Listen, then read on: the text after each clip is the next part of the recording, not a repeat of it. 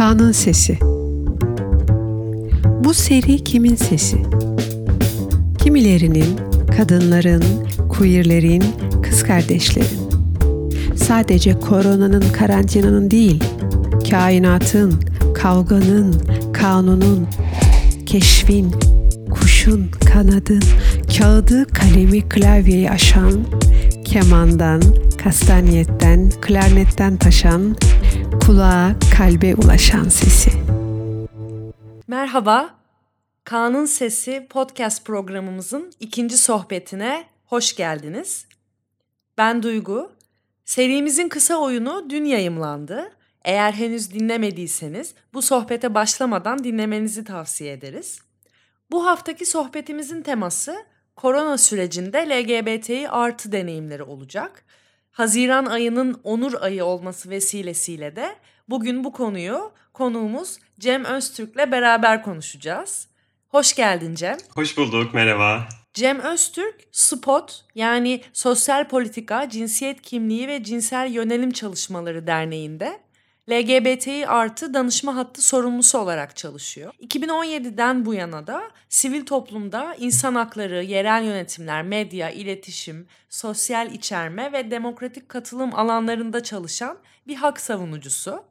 Çok teşekkür ederim. Öncelikle davetiniz için de çok teşekkür ederim. E, dinleyiciler bunu 30 Haziran sonrasında dinleyecekler ama biz aslında şu anda 22 Haziran yani İstanbul Onur Haftası'nın ilk günündeyiz. Onur ayı kutlu olsun öncelikle. İstersen ilk önce karantinada Onur ayını kutlamak nasıl bir his? Ee, ondan bahsedelim. Nasıl geçiyor bu ay? Bu haftadan beklentilerin neler? Ee, bunlardan konuşalım. Hepimizin Onur Ayı kutlu olsun öncelikle. Bu sene çok daha farklı bir e, Onur Ayı ve Onur Haftası yaşıyoruz aslında. Uzun süredir e, şanslı olanlarımız evlerindeler ve mümkün olduğunca evlerde kaldığımız bir süreçteyiz ve dolayısıyla dünyanın her yerinde de onur haftaları e, online olarak e, bilgisayar başında kutlamaya başladığımız bir sürece dönüştü.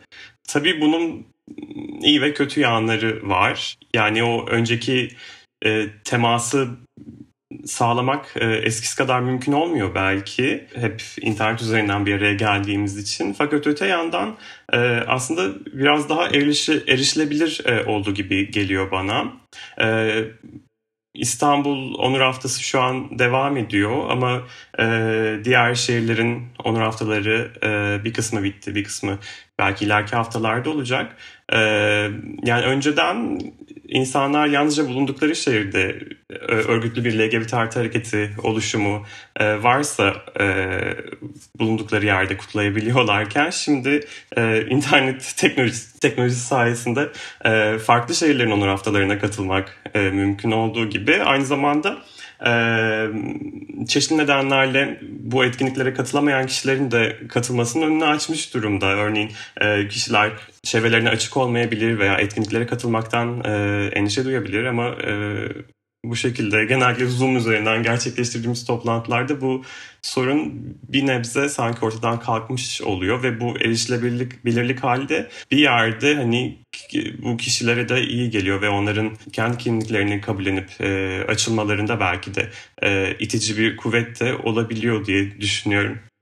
Aslında çok enteresan bir şey söyledin. Bir yandan zor koşullar nedeniyle internete sarılmış durumdayız ama bir yandan da internetin kullanımı e, yeni olasılıkları gösteriyor bize. Ya da daha önceden dışarıda bıraktığımız şeylerin aslında bırakılmasına gerek olmadığını hatırlatıyor. Değil mi? Yani sadece aslında açık olmayan kişiler de değil. Ee, LGBT artı hareketin e, daha öncesinde ulaşmakta sorun yaşadığı ve belki de yeterince kapsayıcı olamadığı kişiler de bu, bu kapsama giriyor olabilir. Örneğin engelli LGBT artılar. Çünkü onur haftalarının e, düzenlendiği ortamlar her zaman e, engeller açısından erişilebilir değiller. E, veya bu kişiler e, istedikleri vakitlerde evlerden çıkıp e, hele İstanbul gibi e, ulaşımın kendisinin hiç engelli kapsayıcı olmadığı bir kentte e, etkinlik mekanlarına gidemiyorken şimdi e, bu imkan belki e, buraya doğru bir kapı aralanmış olmuş olabilir. Tabii burada şeyde es geçmemek lazım. Yani ev herkesin güvenli alanı değil. Özellikle LGBT artılar açısından. Özellikle bu pandemi sürecinde e, aile evlerine dönmüş LGBT artılar açısından ailelerine açık değillerse veya e, aileleri bu kişilerin kimliklerini, varoluşlarını desteklemiyorsa e, bu ciddi anlamda problem yaratıyor. Tam da buradan bahsederken e, bence sizin e, danışma hattınızdan da e, bahsedelim istiyorum ben. E, bize biraz sosyal politika, cinsiyet kimliği ve cinsel yönelim çalışmaları derneğinin çalışmalarından bahseder misin? Yani özellikle biz tabii danışma hattını e, merak ediyoruz. Korona döneminde e, neler oldu, e, neler yaptınız? Spot 2011 yılında kurulmuş hak temelli e, çalışan bir örgüt. E, özellikle de cinsiyet kimliği ve cinsel yönelim temelli e, şiddet, baskı, dışlama, ayrımcılık e, konularında veri oluşturmayı ve de e, bu bütün ayrımcılık biçimlerini ortadan kaldırmaya yönelik çalışmalar yapmayı amaçlıyor. E, temel hedefte LGBT artların yaşadığı sorunlara çözümler üretmek. E, bu hedefli de kilit meslek gruplarını bilgilendirmek, e, ön yargıları azaltmak amacıyla çok çeşitli eğitimler e, düzenliyor çeşitli meslek gruplarına. E, bunun dışında hukuki, sosyal, psikolojik danışmanlık hizmetleri de sunuyor e, LGBT artı kişilere. E, ayrıca özel sektör ve sivil toplum kuruluşları ve yerel yönetimlere, belediyelere de eğitimler veriyor. E, ve tüm bu çalışmalarında e, gönüllülerinin, üyelerinin e, ve profesyonel çalışanların ile birlikte yürütüyor. E, LGBT artı danışma hattı da derneğin psikososyal destek alanındaki çalışmalarından biri. E, LGBT artı danışma hattı 2017, Nisan 2017'de kurulmuş. O, o tarihten beri e, açık olan bir hat. E, ve cinsiyet kimliği ve cinsel yönelim odaklı soru ve sorunlar için güncel, doğru, güvenilir e, bilgiyi aktarmayı amaçlıyor. E, danışma hattı LGBT artı danışanlara e, işte e, cinsiyet kimliği ve cinsel yönelim temeli, ayrımcılık ve şiddet, e, cinsel sağlık, e, cinsel yolla aktarılan enfeksiyonlar, cinsiyet uyum süreci, e, askerlik süreci e, ve sosyal hizmet kurumları gibi çeşitli konularda danışmanlık veriyor ve e, aynı zamanda en çok da duygusal e, destek sağlıyor. Ne konularda? İşte açılma süreçleri, akran zorbalığı, ilişki zorlukları, aileyle ilgili sorunlar. E, aynı zamanda da buradan aldığı başvuruları danışanların talepleri doğrultusunda derneğin ilgili e, çalışma alanlarındaki çalışanlara, uzmanlara yönlendiriyor. Bu şekilde özetleyebilirim danışma hattını. Korona sürecini merak ediyorduk aslında Cem. Bu dönemde daha çok mu e, talep doğdu danışma hattına?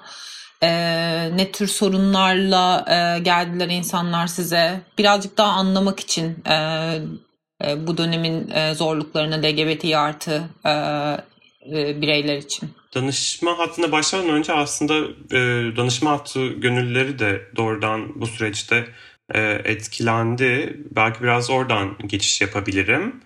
11 Mart'ta e, Türkiye'de ilk Covid-19 vakası tespit edildi. Biz 16 Mart'ta dernek ofisini e, pandemi tedbirleri kapsamında kapatmaya karar verdik. Ve danışma hattını hep e, ofisten açıyorduk. E, tabii e, çok kısa bir sürede evden çalışma düzenine adapte olmak gerekti. E, bu süreçte aile, akraba evine dönen veya öğrenci yurdunda kalan gönüllüler e, bulundukları ortamın uygun olmaması nedeniyle veya teknolojik donanıma sahip olmamaları nedeniyle e, hatta görev alamadılar. E, danışma hattı gönüllülerinin büyük kısmı LGBT artı gençlerden oluşuyor. E, ve gönüllülerimiz de pandemi kaynaklı zorlanmalar yaşamaya başladı. Ama bu olumsuz etkilere rağmen e, çok büyük oranda hattı hep açık tutmayı başardık aslında. Ee, peki bu dönemde neler oldu? Ee, öncelikle hatta olan talep e, ve başvurularda e, çok büyük bir artış yaşandı. E, şimdi biz bir pandemi rapor, özelinde bir rapor hazırlıyoruz önümüzdeki. Yani bu e, yayın yayınlandığı zaman muhtemelen yayınlanmış olur. E, pandeminin 3 ayını inceledik e, ve yani 11 Mart'tan 11 Haziran'a kadar ki süreç. E, 2019'daki aynı döneme baktığımızda %85.7 oranında bizim başvurularımızda artış yaşanmış. Yani bu bile tek başına LGBT artıların e, ne kadar zor bir süreçten geçmiş olduğunu gösteriyor. Peki neler oldu? Yani kriz dönemleri zaten e, eşitsizliklerin, hak ihlallerinin katmerlenerek arttığı dönemler e, ve LGBT artılar da bundan azade değil elbette. E, tabii krizden kriz durumunda ilk gözden çıkarılan kesimler arasında da yer aldığımız için e, bu süreçte artan e, işsizlik ve e, ücretsiz izinler sosyal yardımları olan ihtiyacı çok büyük oranda artırdı. Ee, özellikle seks işçileri bu süreci e, daha ağır e, yaşamak zorunda kaldılar. Ne var ki e, danışanların büyük kısmı da e, yararlanabilecekleri sosyal yardımlardan haberdar değillerdi.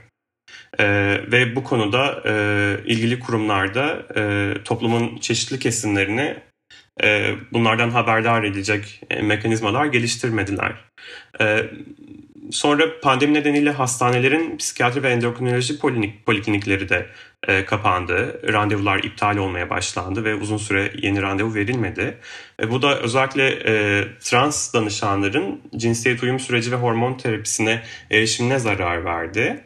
E, benzer şekilde enfeksiyon poliklinikleri kapatıldı. E, yerel yönetimlerin yürüttüğü e, gönüllü HIV test ve danışmanlık merkezleri çalışmaya ara verdi. Bu da aslında bir açıdan olası tanı ve tedavileri de kesintiye uğrattı. Oysa ki pandemi durumunda dahi ara verilmemesi gereken önemli konulardan bahsediyoruz. E, ama bunlar kesintiye uğradı.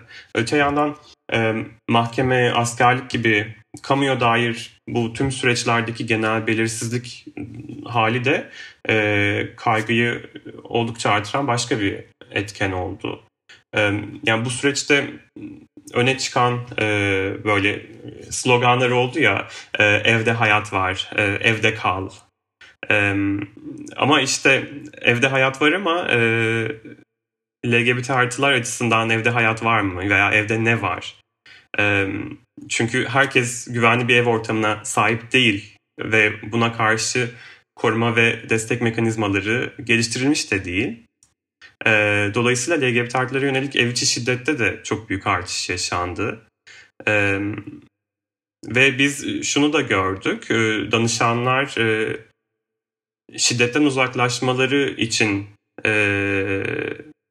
resmi makamlara başvurul, başvurduklarında e, etkin önlem alınmayacağı ve bu yüzden de maruz kaldıkları şiddetin artacağından endişe ettikleri için e, yani e, şiddetten uzaklaşamadılar aslında. Çünkü işte dediğim gibi e, bu e, yani bu endişeler nedeniyle e, başvuru yapmaktan çekiniyorlardı. Ve bu yersiz e, de değil e, duydukları endişe çünkü e, LGBT artılara dönük e, şiddet ve ayrımcılık olaylarında e, çok büyük bir cezasızlık hali var. E, bunun dışında söyleyebileceğim ne var? E, danışma hattı bu dönemde daha çok e, dertleşmek ve sohbet etmek gibi duygusal destek e, gerektiren konularda e, hizmet verdi. Ee, özellikle LGBT artı gençler, gençlerin önemli kısmı demin de dediğim gibi kimliklerini, varoluşlarını desteklemeyen aile evlerine döndükleri için e, bu kişilerin kendilerini gerçekleştirebilmek, e, bulundukları güvensiz ortamdan e, fiziksel olarak olmasa da ruhsal olarak e, uzaklaşmaları için e, başvurdukları bir araç haline e, geldi.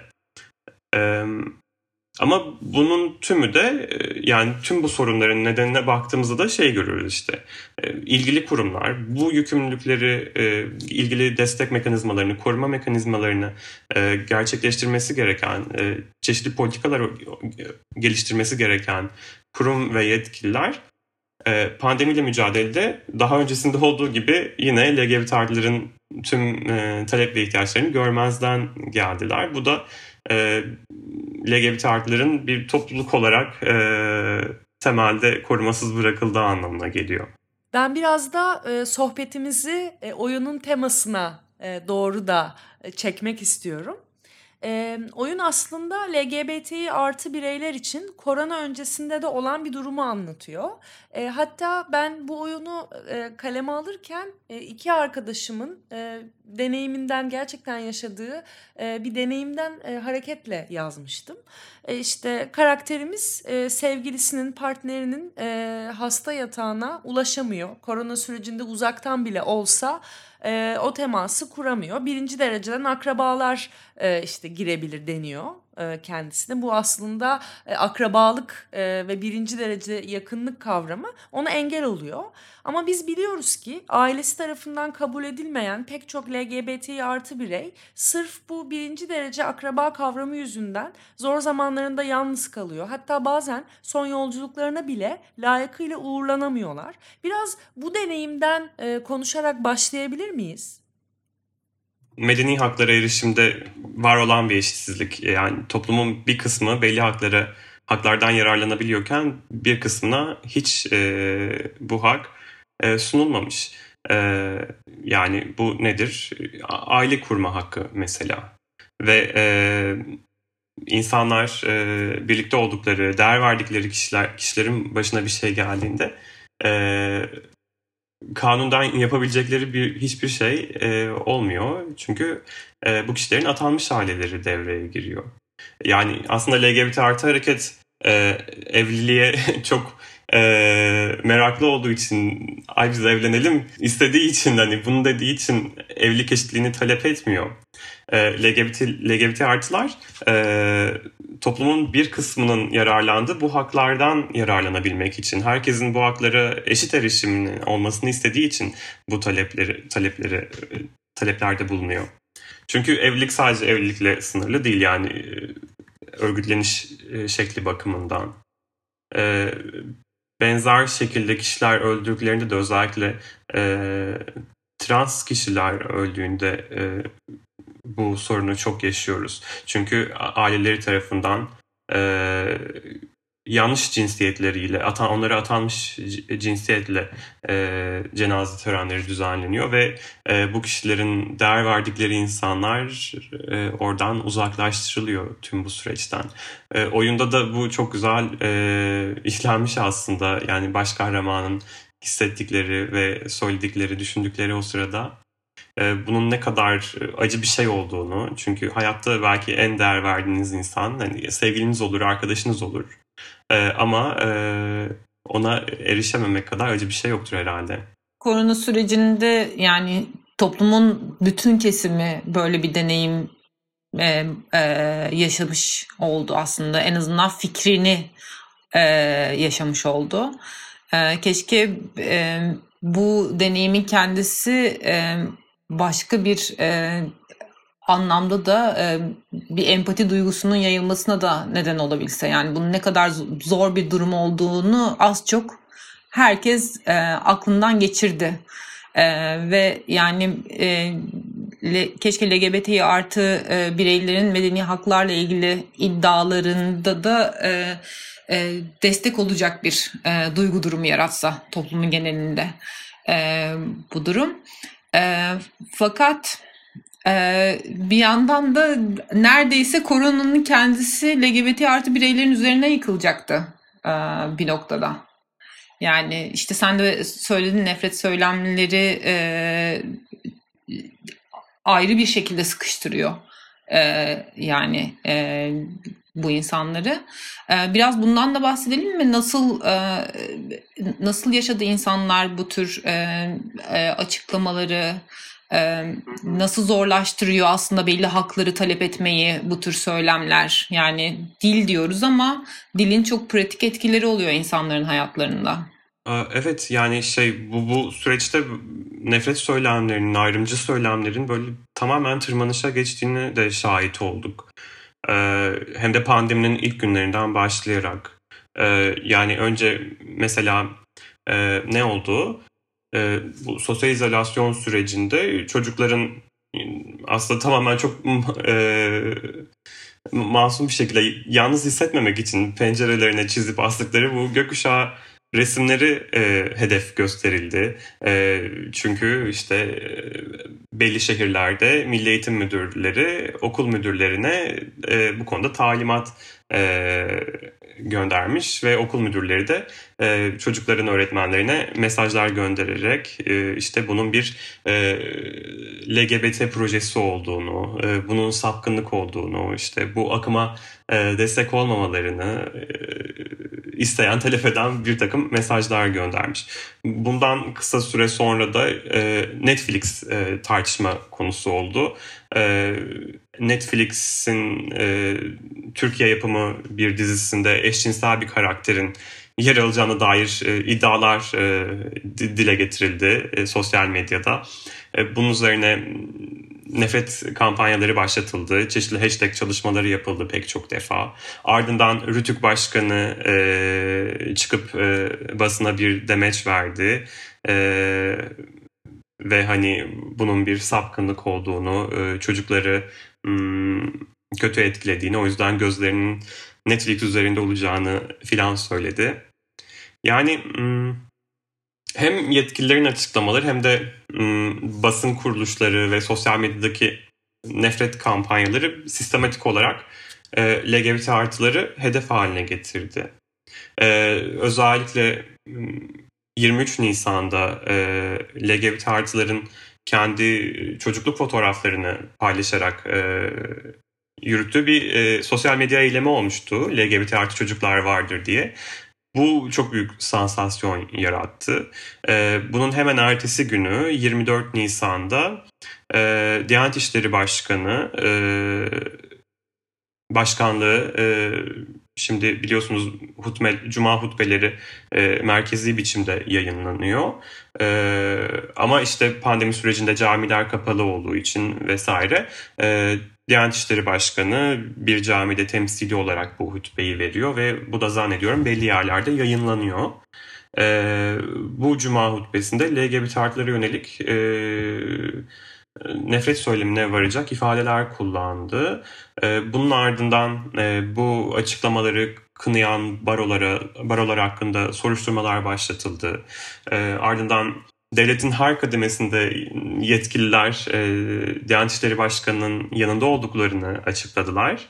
Yani burada şeyi çok net görüyoruz. Bu ayrımcılık e, nasıl kurumsallaşıyor e, ve ondan sonra bunun e, yansımalarını da görüyoruz. Çünkü e, Haziran başında e, bu normalleşme süreci adını verdikleri e, koronavirüs kapsamındaki tedbirlerin gevşetildiği ve bir süreden sonra e, neredeyse tamamen e, ortadan kaldırıldığı süreçte e, bu nefret söylemleri nefret suçlarına dönüşmeye başladı. Ee, ne oldu? Ee, sokaklara çıkılmaya başlanan ilk günlerde LGBT artılara yönelik e, fiziksel saldırılar e, veya ayrımcılık olayları yaşanmaya başladı. Bunlardan bir tanesi e, Maçka Parkı gibi LGBT artı topluluğun e, yıllardır çok e, yoğun bir şekilde kullandığı, e, orada varlık gösterdiği bir yerde yaşandı. E, iki e, genç bir erkek grubu tarafından e, homofobik bir saldırıya uğradı. Hatta e, hastanelik oldular. Bir tanesi bayıldı bu saldırı sonucu ve gittikleri hastanede bu sefer başka bir ayrımcılık yaşadılar. Orada kendileriyle ilgilenen sağlık personeli e, ne olduğunu sorduktan sonra e, şu cevabı vere, verme cüretini kendinde buldu. Siz alışkınsınızdır zaten buna. Bu bile çok şey anlatıyor aslında. Maçka Parkı'ndaki saldırıdan çok kısa bir süre sonra e, Beylikdüzü'nde başka bir saldırı gerçekleşti. e, sokakta kendi halinde yürüyen bir gence e, sadece e, short giydiği için e, insan saldıran bir takım kişiler oldu. E, bundan hemen sonra da e, kendi mahallesinde bir börekçiye gidip e, çay içmek isteyen biri e, bir ayrımcılığa uğradı ve mekandan kovuldu. E, yani hizmete e, erişim hakkı e, ihlal edilmiş oldu. Ve bu anlattığım üç olay e, birkaç gün içerisinde gerçekleşti. Bu normalleşme dedikleri sürecin ilk günlerinde. E, danışma hattı verilerinden yola çıkarak da söyleyebileceğim başka bir şey var aslında bu konuda. E, Ali Erbaş'ın bu verdiği cuma hutbesi pandeminin e, 45. gününde gerçekleşmiş. E, biz pandeminin bu ilk 45 günüyle ikinci 45 gününü karşılaştırdık. Ve m, bu ikisi arasında e, cinsiyet kimliği ve cinsel yönelim temelli ayrımcılık ve şiddet konulu başvurular, e, bizim aldığımız başvurular iki katına çıkmış. E, yani bu yetkililerin söylemlerinin ne kadar etkili olduğunu e, gösteriyor bir yerde. Paylaştığın bu istatistik çok çarpıcı e, çünkü kurumların sahiplendiği ve yaydığı belirli nefret söylemlerinin kişilerin hayatlarını nasıl doğrudan etkilediğini, nasıl etki ettiğini gösteriyor bize. Ve e, bütün bu e, 3-4 ayda yaşananlara dair yaptığın e, kısa da olsa bu tarihselleştirme bize toplumun LGBT artı bireylere e, dönük e, ayrımcı yaklaşımını gösteriyor. Toplumun bir kısmının diyeyim.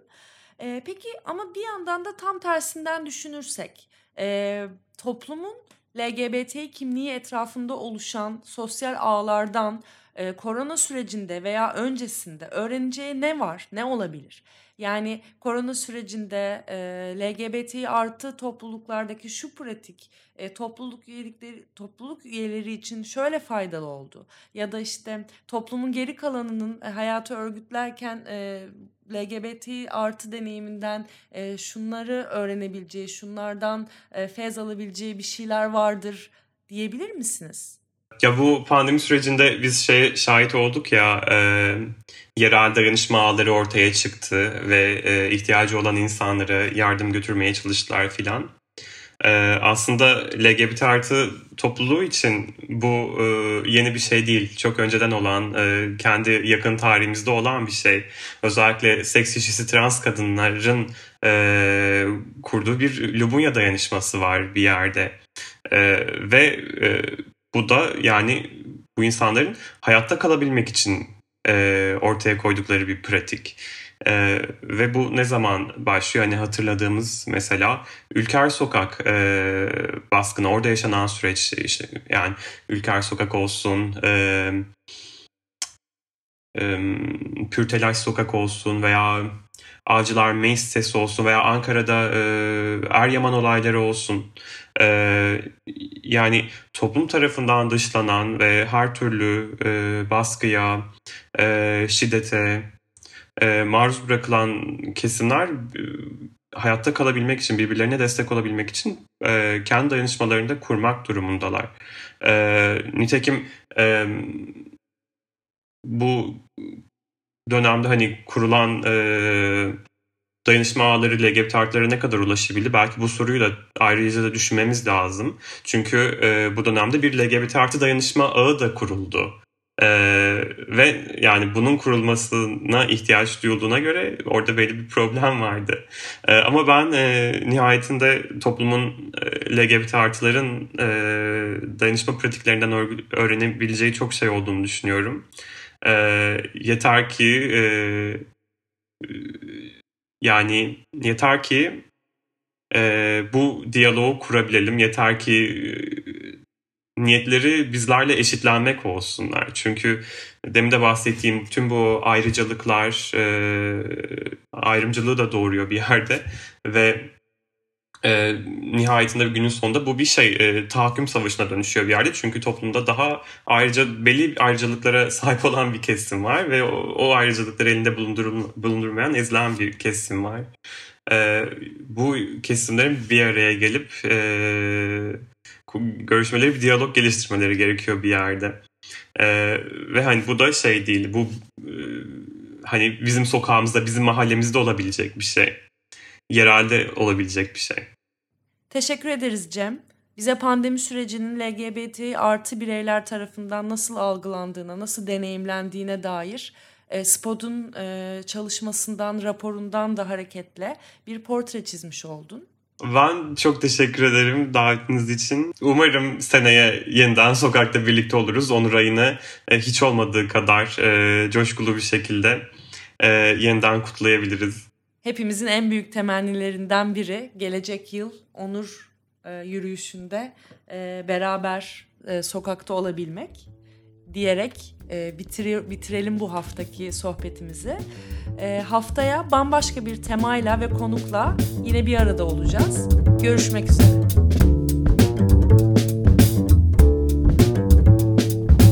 Kanun Sesi